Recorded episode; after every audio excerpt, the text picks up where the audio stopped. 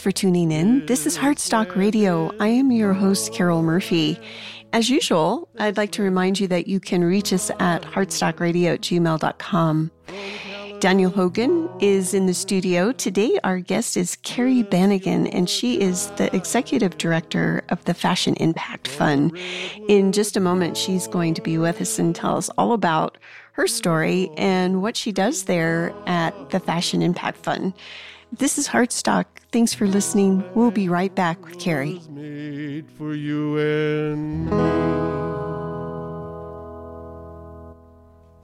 As I went walking that ribbon highway, I saw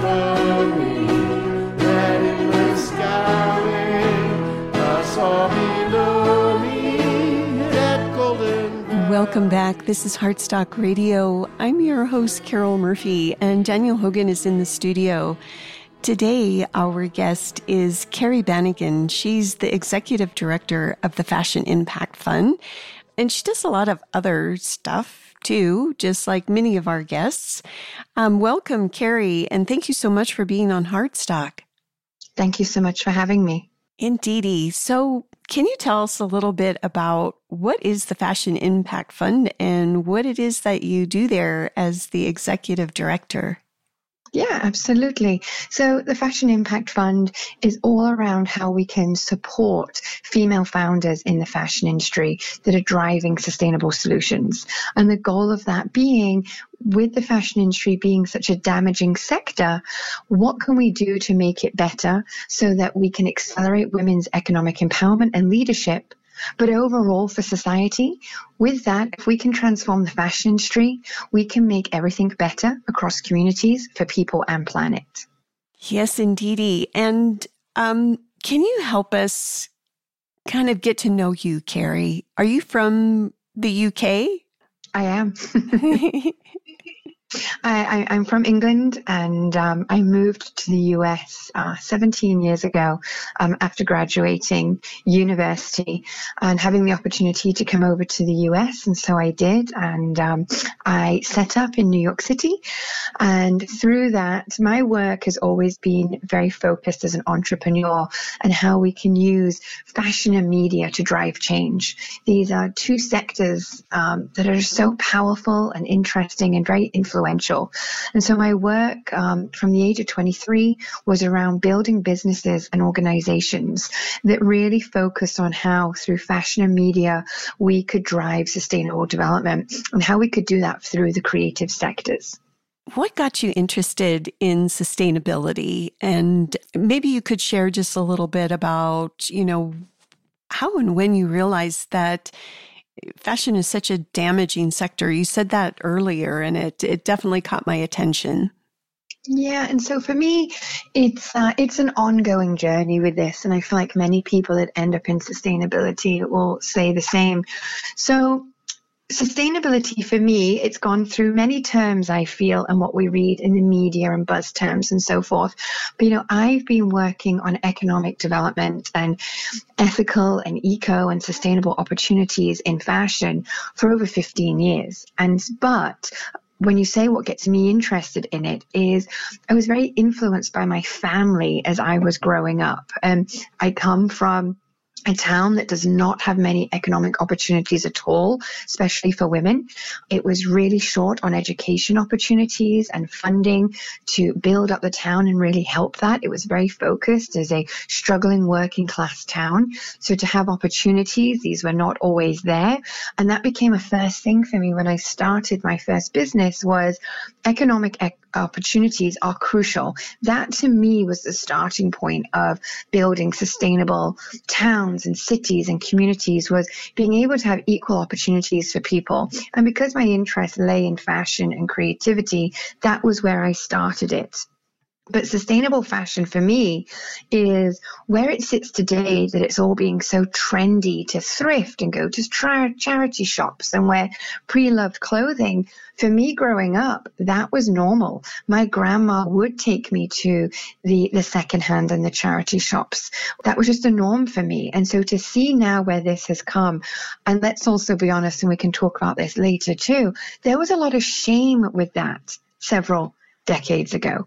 Whereas to where you sit today and it is the norm for youth and they're excited by it and they go to pre-loved shopping together. And so there's many elements for me across the way that I have known about sustainability, whether it was different terms or definitions throughout the journey of my time in existence to where it's become very holistic between my personal and my professional life today.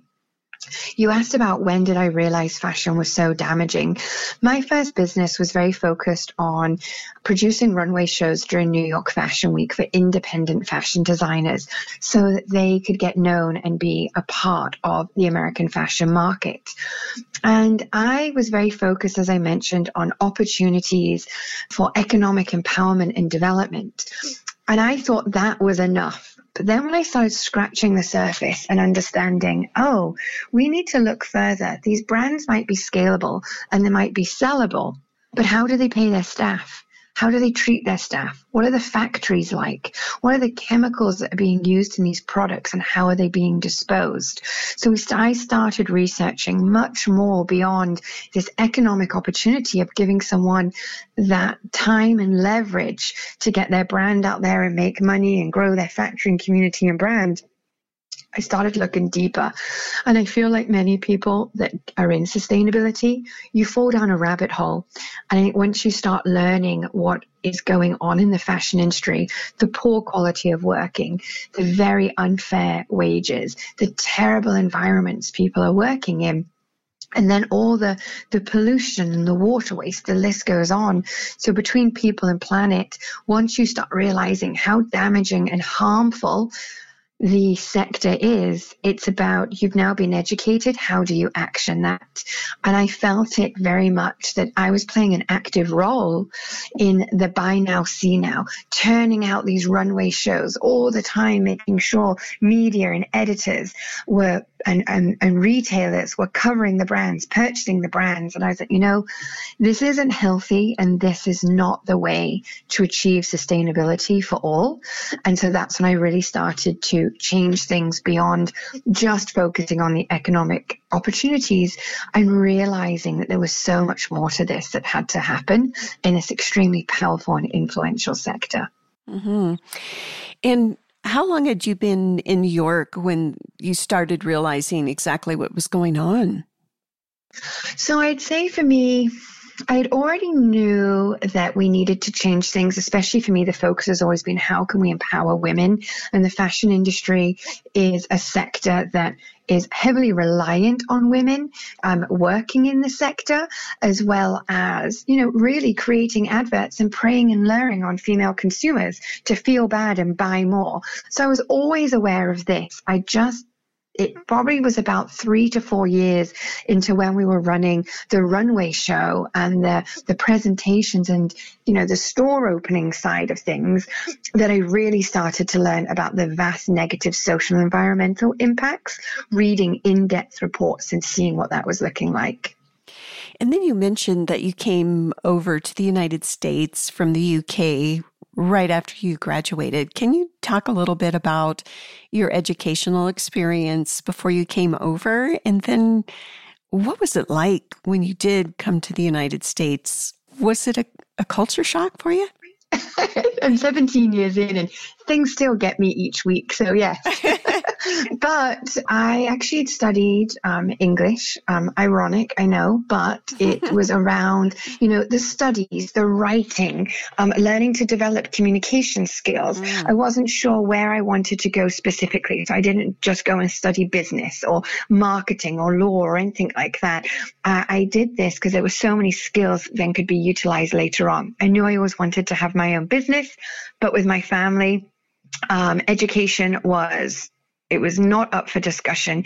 Um, I was the first one going to university out of my family. So it was my way out. My mum used to say to me, education is your passport to a better life. Like you have to go to university. From there, start your own business, do what you want, but you have to. So that's what I chose to do because I also love um, Shakespeare and reading. So mm. I thought that I would get an easier ride if I went and did English. Um, and actually, I just yeah, fell in love with all the skills and the debating and the writing and the comms, as I'd mentioned, that came with that. And I loved it. I had been visiting the, um, the US since I was 16. My parents are divorced and my father lives in New York. My mother lives in England. And, um, I just loved it. From the moment I arrived in New York City, I just felt for the first time I had found home and that I belonged somewhere. I loved the diversity and the fast pace and all the stories, the buildings. I just, uh, yeah, I was enamored and I knew that this is where I wanted to spend the rest of my life, or at least building and playing a role in the the history of New York and what was to come. And for me as well, knowing that fashion had such a big role in New York, I just knew that this was the place that I wanted to spend my time. New York continued to come, and just the US in general, with so much culture shock. And I think people assume that immediately that it's negative, but it's not the thing that really opened my eyes being in the US was opportunity it was so different for me. I came to the US at 21 years old was when I moved to New York. And the amount of opportunity that was on the table blew my mind. Now you had to do it all yourself. There wasn't grants and creative funds and things like that that you see in the UK, but it was like there is the chance people wanted to help you. People were taking you to networking, introducing you, and just like, go, go do it. And I do think if you've got the motivation and the ambition and the ability and the time and being able to carve it out, it comes with so much. But if you're willing to put it in, there is actually that ability to grow and be something that you want to achieve that I actually believe I wasn't able to do in the UK. So, when you first came over, um, what did you do? Was that initially being involved with Fashion Week and putting on fashion shows? Was that something that you did as your own company or you were working for somebody else? Kind of walk us so through think, your timeline. Yeah. Yeah. So I moved to the US and I went into a marketing job. Um, for a corporate and I realized very quickly I was like no I have to get back to my my entrepreneurial plans this is not for me corporate America um, I think that was a shock more than anything. And uh, I was like, this just isn't for me. Like, this is, I felt so trapped. And, I, and, it, and I was only young and early into the journey of that. So very quickly, I was like, pen to paper, let me see what can happen here. What is a gap? What needs to go on? one of the first gaps I'd noticed in the fashion sector was how expensive it was for fashion brands to do runway shows during New York Fashion Week. So they were doing shows and friends' coffee shops or you know nightclubs out of hours because it was more affordable for them. So I decided my first business that it was to create a platform um, with a co-founder of mine that brands could showcase at affordable rate because we would have sponsors underwrite the costs in the fashion space for these new brands to be seen by media, investors, and retailers. And so that's what we were doing at prime time during New York Fashion Week so that they could focus on running professional designer businesses. And so that was what I did to make that happen. I took on a nannying job. I was a nanny by day and entrepreneur by night.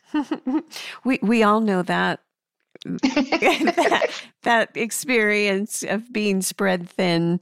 And what did yeah. you what did you do after that? Did you go directly to the Fashion Impact Fund? So my journey, you know, I'm a, I'm basically a, a, very serial entrepreneur, but I am a, I'm a social entrepreneur. And as I mentioned, I build fashion and media initiatives. So I have built several programs across um, fashion industry, retail and lifestyle. But for my work, through all of that, I've always been very focused on working with governments, town leaders, you know, the tourism, uh, chambers of commerce, and so forth on how you can really use public private partnerships to advocate for sustainable development. And that fashion and lifestyle is a very cool way to do that to get the attention of citizens and consumers. So, my journey has, you know, had several shapes to it. And, but now where I sit as a, the executive director at the Fashion Impact Fund, that's embodying and embracing many of the programs that I've built over time. One of them being the Conscious Fashion campaign that I actually built in 2018 with the United Nations Office for Partnerships. And so now the Fashion Impact Fund houses several of my initiatives as our flagship in-house programs, as well as the fund also distributes grants to female founders in the fashion industry. Very exciting. And we're going to take our midway point break. And I can't wait to delve into this more deeply and talk in more detail about the Fashion Impact Fund and all that you have going on over there. So, in just a moment, we shall be back with Kerry Bannigan, and this is Heartstock. We'll be right back.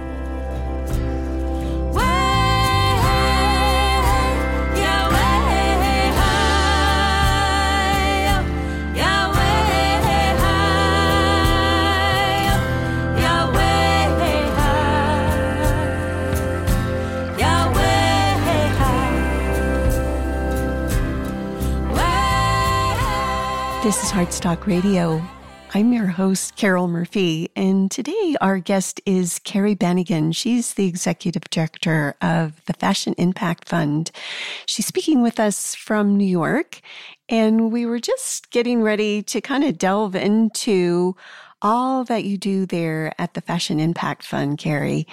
Can you talk a little bit about how it works? Um, it sounds like you have both an educational and an entrepreneurial leg to the Fashion Impact Fund. Is that right? Yeah, absolutely. So we're very focused on supporting female founders in fashion that are themselves focused on education, media, and workforce development programs. And our whole goal is, is how can we support these women that are leading these initiatives that in turn are accelerating women's economic empowerment and leadership we have three pillars, as I'd mentioned education, media, and workforce development. And that's for us where we believe that these women led fashion initiatives are really, really and truly actually reimagining the future with solutions so it can be a fair, inclusive, and regenerative world. Now, the Fashion Impact Fund is kind of split into two parts, where one area is we have our own in house flagship programs, and on the other part, we actually do grant distribution to um, these women led programs that I had mentioned in these areas of focus. And, you know, our big thing of is, you know, the question is why? Why do we do this? And we truly believe that female founders, they're advocating for a new paradigm in the fashion sector. You know, one that is making this fair, equitable, and also resilient. And one thing that a lot of people do not know that a lot of the time these agents of change they actually represent vulnerable and marginalized populations that are actually very hurt by the practices of the fashion industry today. So we believe to look at this in a circular manner that it's imperative to support their leadership because through the solution systems and strategies that they're trailblazing, they are addressing critical issues of our time. Through that, they can then help to support the communities. And through that, we'll also see better for our planet and humanity and nature.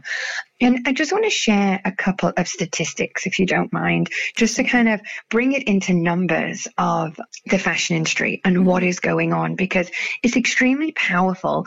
And all of us and your listeners today are all connected by fashion because we purchase and we vote with our dollars what we're looking to buy and what that means. And that also equals that as citizens and consumers, we have a lot of power in how we want to decide where we want to place that and what that looks like like. Now, the fashion industry globally is a $2.4 trillion fashion industry, and it employs more than 300 million people across the whole value chain. When people hear that, they think, wow, it's doing so good. That's fantastic. And it's a big employer. But the problem is, of the 75 million garment workers, for example, 80% of these workers are women between the ages of 18 and 35, and they are earning less than $3 per day. So we need to get into the nitty gritty to understand that it's an extremely large sector and all the negative it's doing right now. By looking at more sustainable practices, it could be a leader in us having a better workforce and a better planet and society. Also, fashion, I think it's approximately 35% of all microplastics released into the world's oceans are from synthetic textiles. And that's unacceptable. And that's when we then look at fashion accounts for about 10% of global carbon emissions and nearly 20% of wastewater. I mean, that's mind blowing when you think of it for outfits, where the industry is doing this to people and nature for clothes. And so that's why we're so dedicated at the Fashion Impact Fund to make sure that we're supporting so many of the women that are leading initiatives to drive that change because it benefits all of us. This is not just a sector issue. I was hoping that you could talk a little bit about some of the leaders that you are supporting and the work they're doing. Can you give us a couple examples of great success stories? Yeah, absolutely. So, out of some of our grant programs, um, there's the African Academy of Fashion, and the work that they're doing is actually a mother daughter duo, which I think is always interesting to see what people are leading. And they're based excuse me, in um, South Africa, and it's actually established by a fashion brand called One of Each. And what they do at the African Academy of Fashion, as I'd mentioned, it's led by a mother-daughter duo. Their names are Pauline and Tambere, and their whole focus is workforce development. And so the program that they run is all about boosting employment of women whilst also revigorating artisanal craft and helping the manufacturing industry in Africa. And so with this, they are training women in a program on how to construct garments and accessories. And then through that, over this program that we funded, it then helps them to acquire skills to then increase their employment prospects, no matter where that might be. And so it's about using hands-on training and practical skills, as well as techniques and knowledge from the industry to help them grow their business. Another initiative that we have running is Fashion Stories, and we actually do that in partnership with Runa Ray, who is a fashion designer and environmentalist. And this comes under our media um, pillar. And we're running this with Ruckus Avenue Radio. And the whole goal there is how we can highlight the voices of notable and progressive women that are making a difference in sustainable fashion and definitely doing this so through the ethos of social environmental justice amongst the South Asian community. Because the South Asian community has such a tie to the fashion industry. So much is going on and so much of that region has been leaned on. So what we look to do is really amplify the voices of women and their leadership. One of our flagships programs, which I'll come to now, that we run is the Conscious Fashion campaign that I mentioned earlier. And the Conscious Fashion campaign, we run that in collaboration with the United Nations Office of Partnerships and the Public Foundation.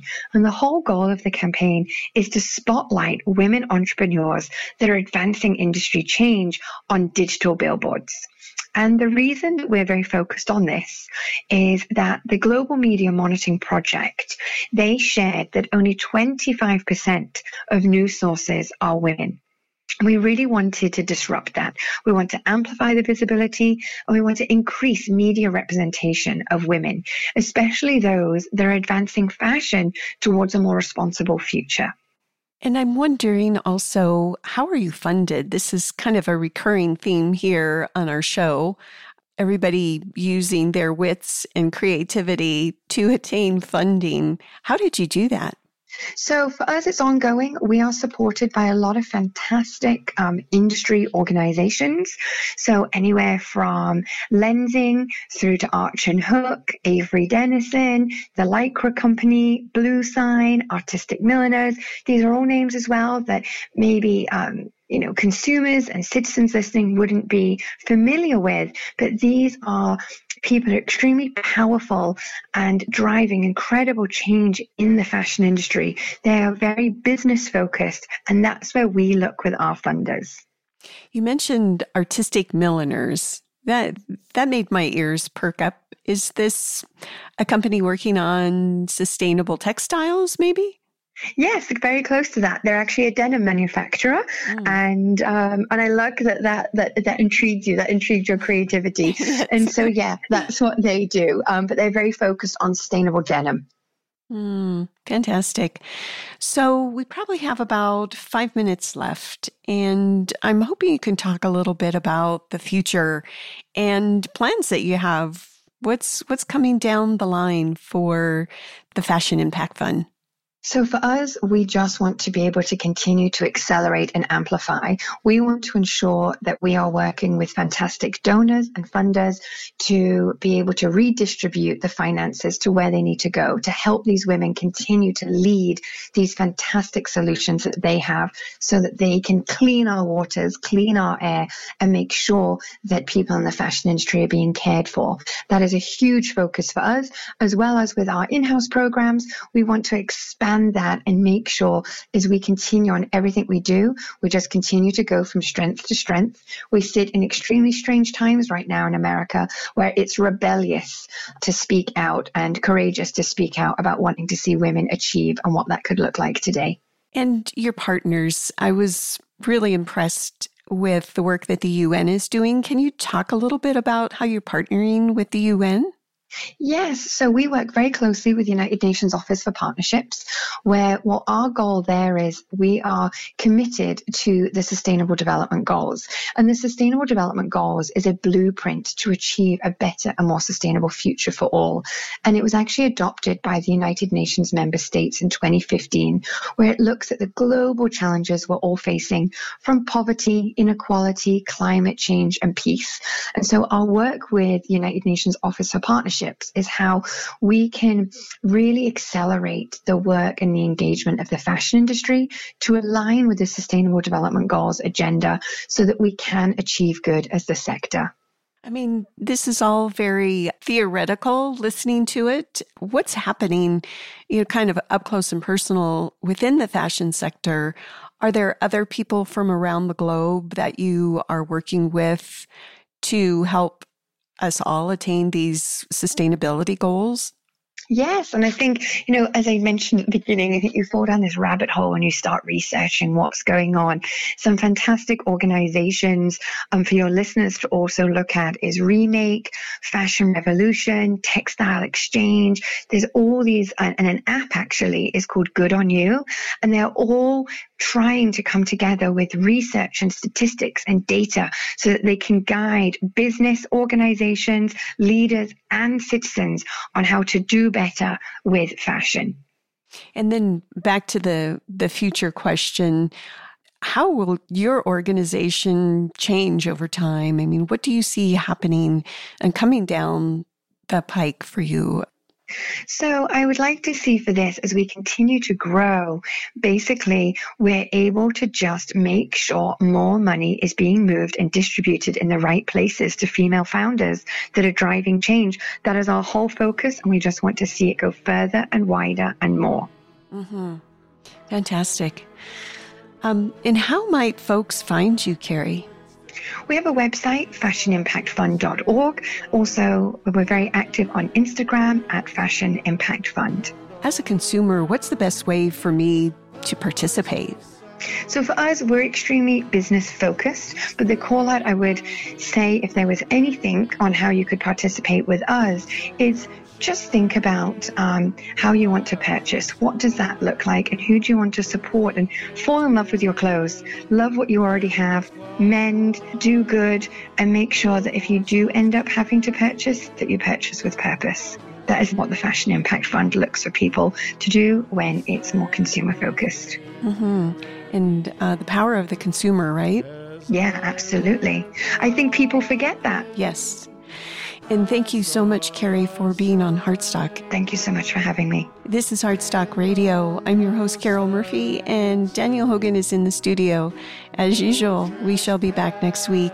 Until then, peace.